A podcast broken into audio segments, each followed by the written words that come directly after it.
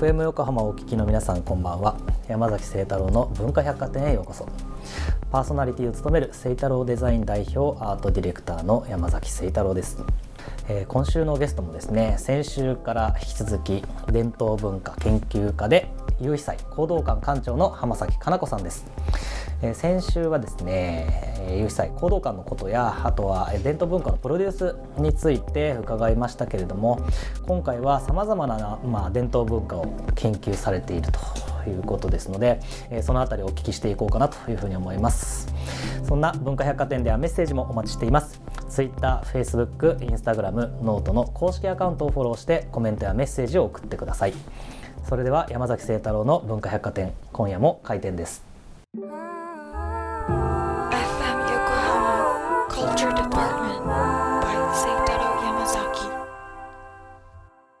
先週に引き続き今週のゲストも濱崎加奈子さんです。よろしくお願いします。よろしくお願いいたします、えー、先週どんな話をしていたのかは文化百貨店のウェブサイトや公式ノートにアップをしています。聞き逃したという方は文化百貨店で検索をしてぜひチェックをしてみてくださいということで、えー、今回もですね濱崎さんが館長されている京都市にある有斐斎弘道館からお送りをしています。ロケ楽しいね。ようこそお越しいただいてありがとうございます。ロケ楽しいなと思っているところなんですけれどもこちなみに浜崎さんはですねあのなんだろうなどう紹介すればいいのかなっていうぐらいあの日本文化、まあ、幅広い文化にねあの携わっているわけなんですけれども、まあ、それこそ茶道であるとか香道であるとか和菓子とか能とか和歌とかですねこれどどうしてこうなってったんですか？初めは何だったんですか？ちなみに一番初めはお茶ですね。お茶。えっ、ー、と高校生の時にお茶道部というか茶道部に入ったんですけど、うん、それのきっかけは家に海外の方が結構来られることがあって、そういう時に母が、うん、こうその時にだけいそいそと浴衣を出してきたりとか、うん、お茶を立てたりするんですよ。でそれを見て興味を持ったんですよね。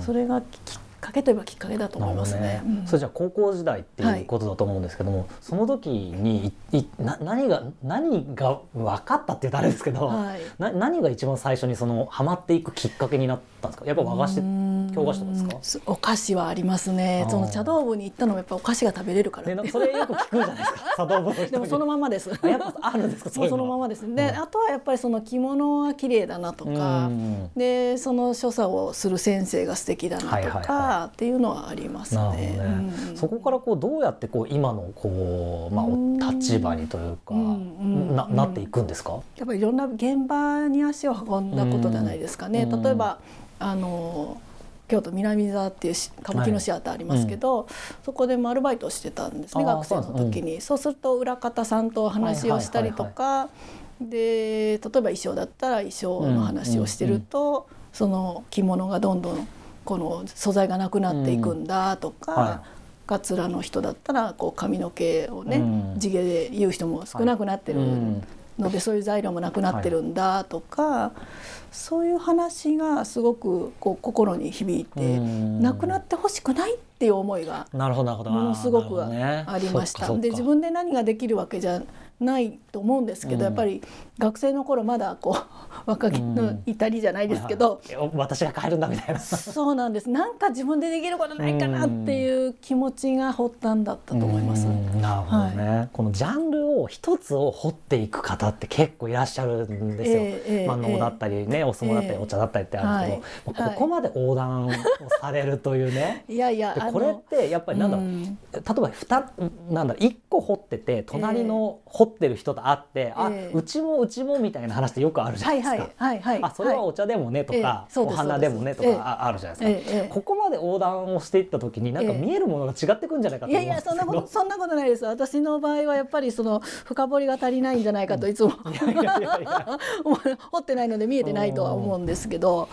なんか共通点みたいな点あります？その伝統文化として芸能としてのその共通点とか。ねあのまさにでも共通点が知りたいっていうのはありますね。ね。うん、でそれでいろんなところを突っ込んでるっていうのがあって、やっぱりこうしかもそれは研究するというよりは体験するとか、ね。うん、実践するっていうことがあのすごく、うん、なんか腑に落ちたいんですよね。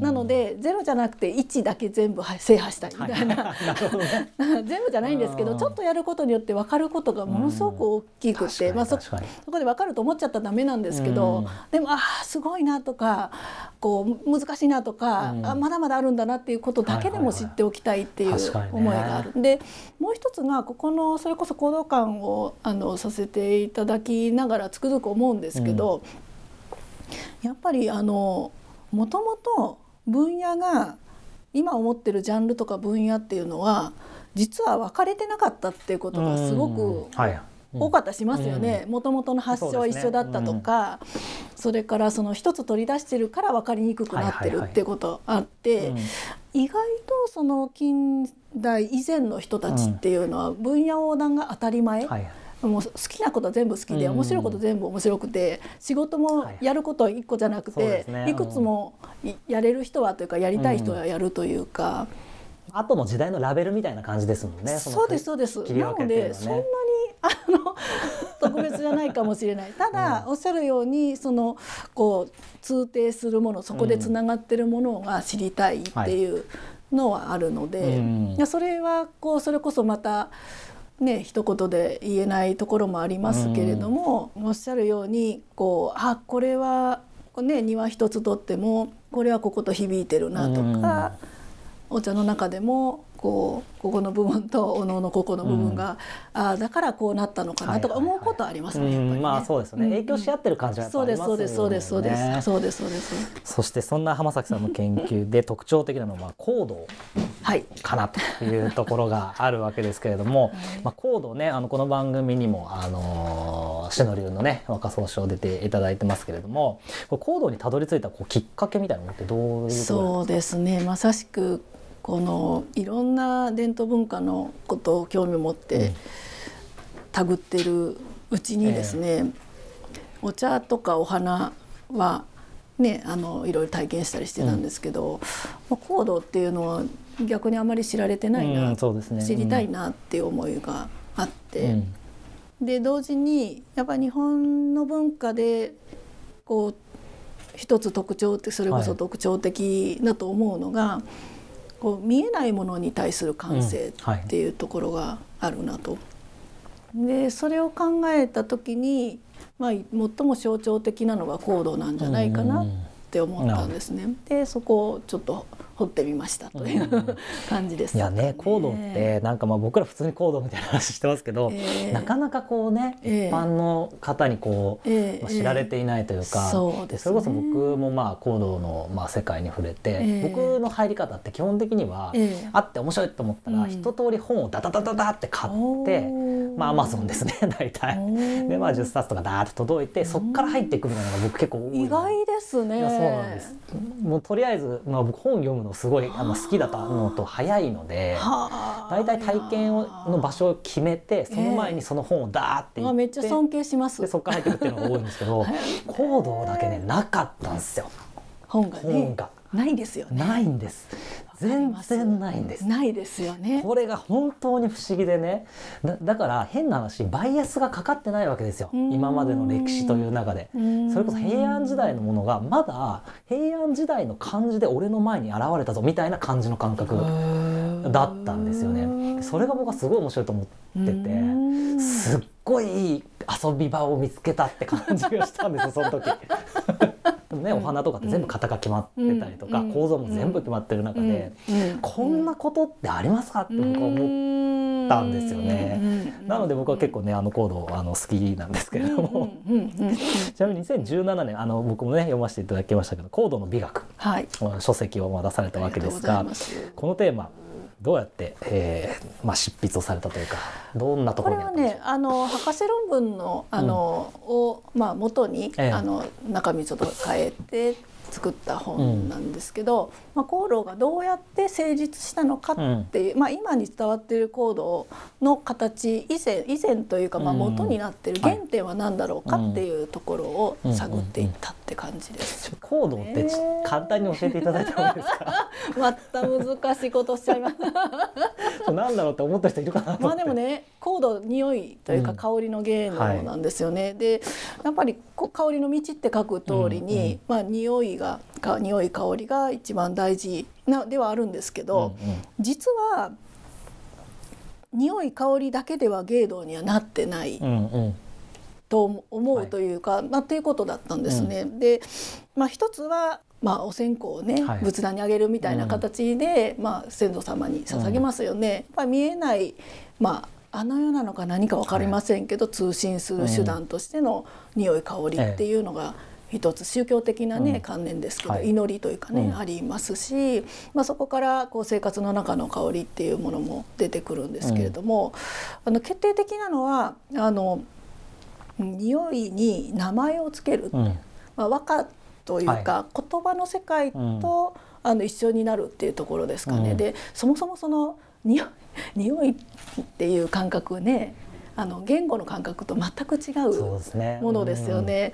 こう匂いを言葉そのもので表すもの、すごく日本語では少ないですし、そういったところからもこう言葉の感覚と違うって分かってるんですけど、でもそこにあえてその日本の言葉をはい。日本の言葉って論理的な言葉ではないところが大きいですよね。うん。なそういった和歌的な言語っていうものをうん。こう組み合わせていくっていう遊びうんうんなんですよね。ね、多分に遊び的な部分もありますしね。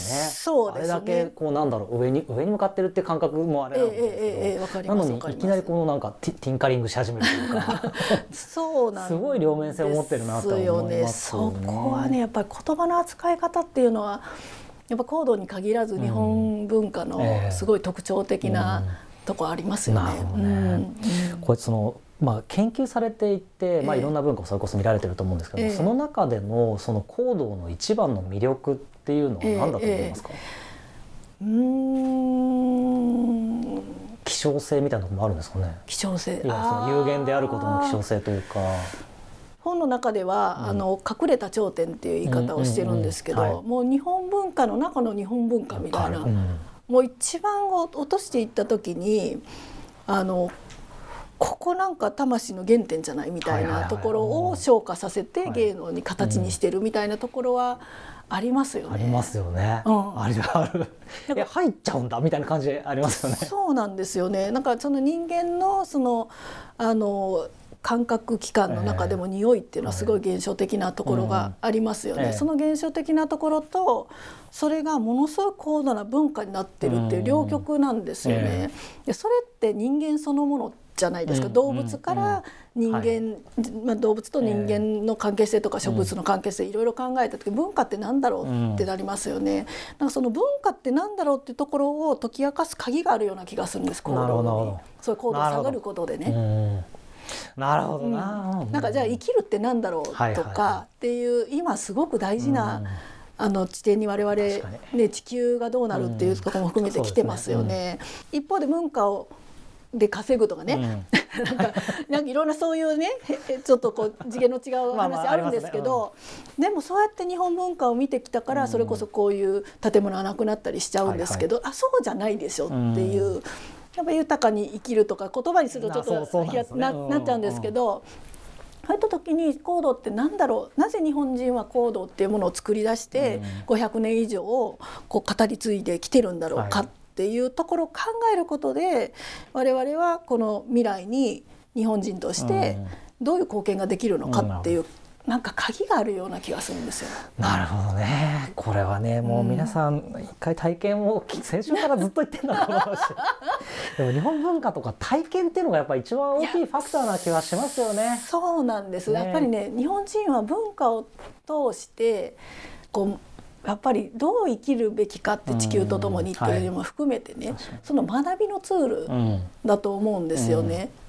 まあ、ここも学問所としてやってますけど、うん。そことも通じるんですけれども、そういう学びのツールとして生活の中でしかも生活の中で文化をこう培ってきているっていう、この座敷も含めてね、うん。一緒くたになってなんか遊びながら素敵だなって思いながら、うん。我々は学びを得できたっていうことかなって思ってるんです。なるほどねシームレスにねつながってます。もんねなのでね切り離せないんです週よ。末は文化でとかそういうことではないですよねそうそう違う違う違う違ううん本当にね本当に本当に、うんそういうことなんだろうなと思いますね。ええええええはいありがとうございます、えーそれではここで一曲いきたいと思います。浜崎さん曲紹介お願いします。はい、これはねギターの音色がねすごく素敵なんですけれども勝見長岡さんの雲 Culture Department by Seitaro Yamazaki. 文化百貨店今晩お越しいただいている浜崎かな子さんが選んだ勝見長岡の雲聞いていただきました。もうまさに雲という感じのね 曲ですけれども。これどういった曲ですか？これまたあれですか？先週に引き続き。そうですそうです。ああのの美容院の。そうですそうです。お姉様があのいつもかけてくださるうん。中からあこれだというものを。これでもあれですねそのお姉様というか美容院のセレクトも素晴らしいですね素晴らしいんです、ね。他にもご紹介したいものがまだまだあるんですけど、ね、なんかそのセットリストぜひいただきたいなというふうに 思いますけれども、えーちょっとね追加でいろいろお話を伺っていくんですけれども。現在は、えー、専修大学。の准教授をされているということで学生さんっていうことは二十歳前後そうですね。の方々はいということですかね。そういったか子たちっていうのもあれなんです、うん。そういった方々へって今伝統の文化とか芸能とかってどう,、どう捉えてるんです？ああそうですね。私がまあもう何年ぐらいかな？十何年も、うん。あの教団立ってるんですけど、そのね15年前とかに比べると、うん。かなり関心持つ人は増えてると思いあますよ。増えてるんですか？うん。なるほどうん。へえ、そんななんか要因みたいなことあるんですかね？いやーあの私の中では、まあ、伝統文化がより日常から離れていったことに対しうん。によって逆に。逆に興味の対象になったんじゃないですかね。ね。っていう感覚はありますけど、まあ、外国の方が、外国の方も日本文化に関心持つ人増えてますよね。でそんな感覚で日本人も外国人と同じで。もうそっち行っちゃったから。っていう感じかなと思ってジャパン超クールじゃんみたいなことを逆に思ってるそうそうあの伝統文化プロデュースっていう。言葉を作ったんですね、うんはい学生の時にね、ええその時に京都の中で結構言われたんですよ伝統プロデュースするって何事だと。いや、そうでしょうね。うん、ところが今伝統文化プロデュースで言葉をつく使ってる人結構いるんですけども、あのそれぐらい馴染んできてるっていうことはということは伝統文化はプロデュースするもんなんだっ。ていう認識になってきたんだうんとちょっと半分悲しい。うんそうですね。言葉使われてるの嬉しいけど ちょっと悲しい状況かもっていう、ちょっとね、まあ複雑な気持ちにはなりますよね。ええええそれと重なるかなと思ってますね。なるほどね。うんちなみになんかそういう世代ってなんかは入り方ってどこから入るんですか？やっぱりき着物とかその映えみたいなところから入ってるんですか？まあ漫画アニメああそっちですか。はいそれは大きいと思いますね。ええ伝統文化の漫画？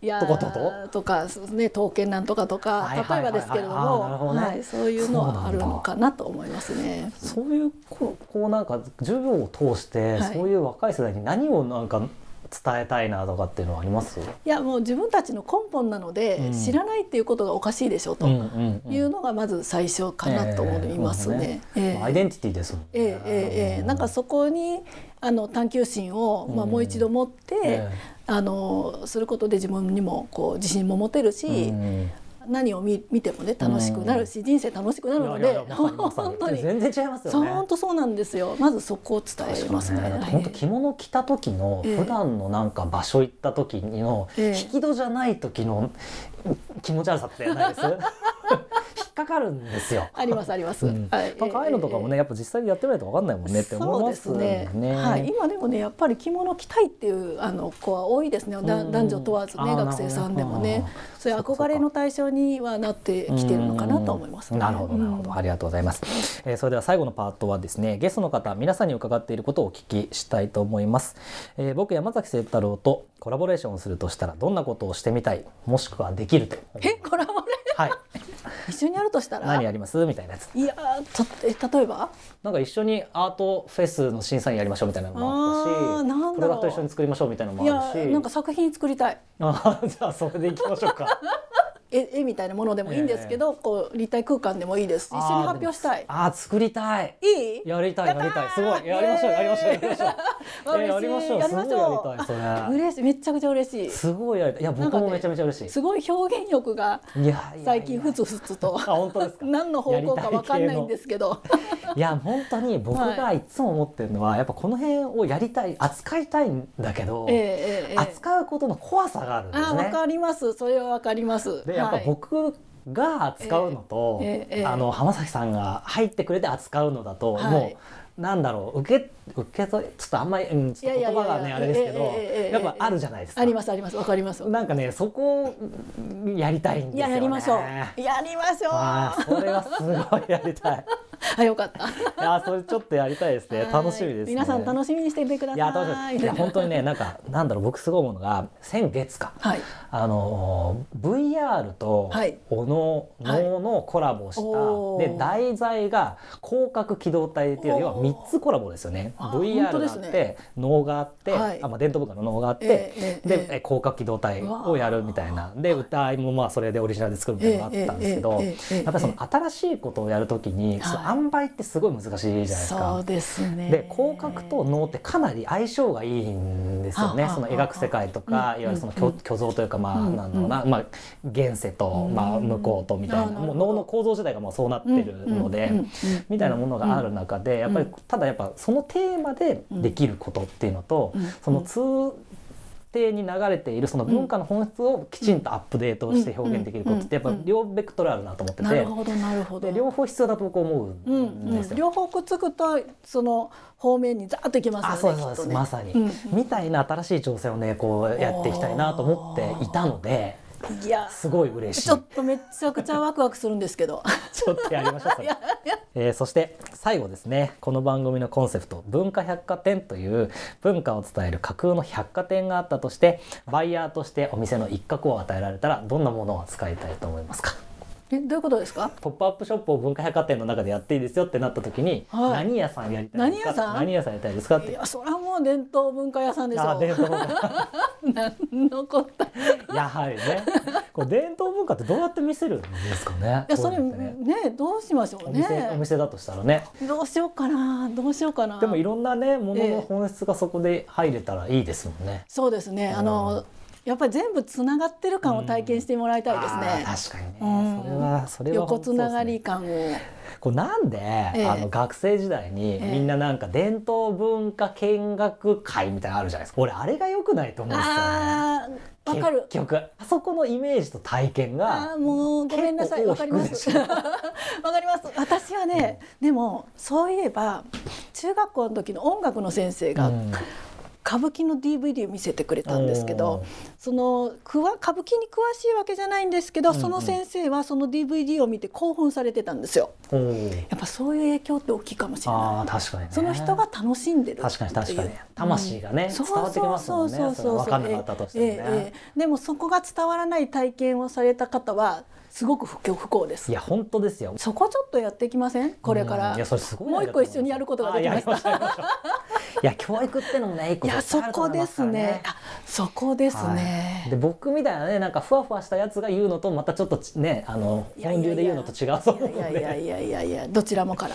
はいどちらもやらせていただければと思います、ありがとうございます、えー今週も伝統文化研究家で、えー行動館館長の浜崎かな子さんとお送りをしてきました。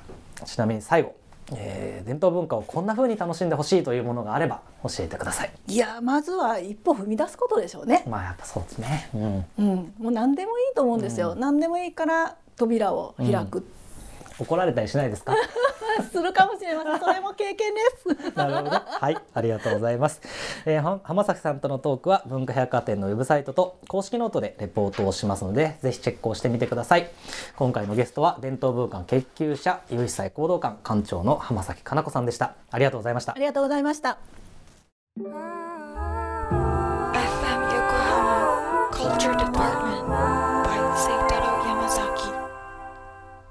え2週にわたって浜崎かな子さんとお送りをしてきました。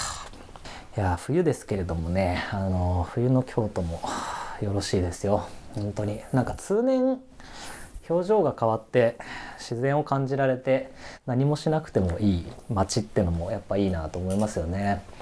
ただねなかなかこう難しいところもありますけどね。京都というところはね。でもなんかやっぱ日本人のこの心のふるさとみたいなところは、まあ、あるんじゃないでしょうか。是非またね遊びに行きたいと思います。といったところで今週の文化百貨店は閉店となります。それではまた来週1月17日の深夜0時半にお待ちしています。えー次回も京都から和菓子作家の杉山さよ子さんのところにお邪魔をしてお送りをします。お相手は山崎清太郎でした。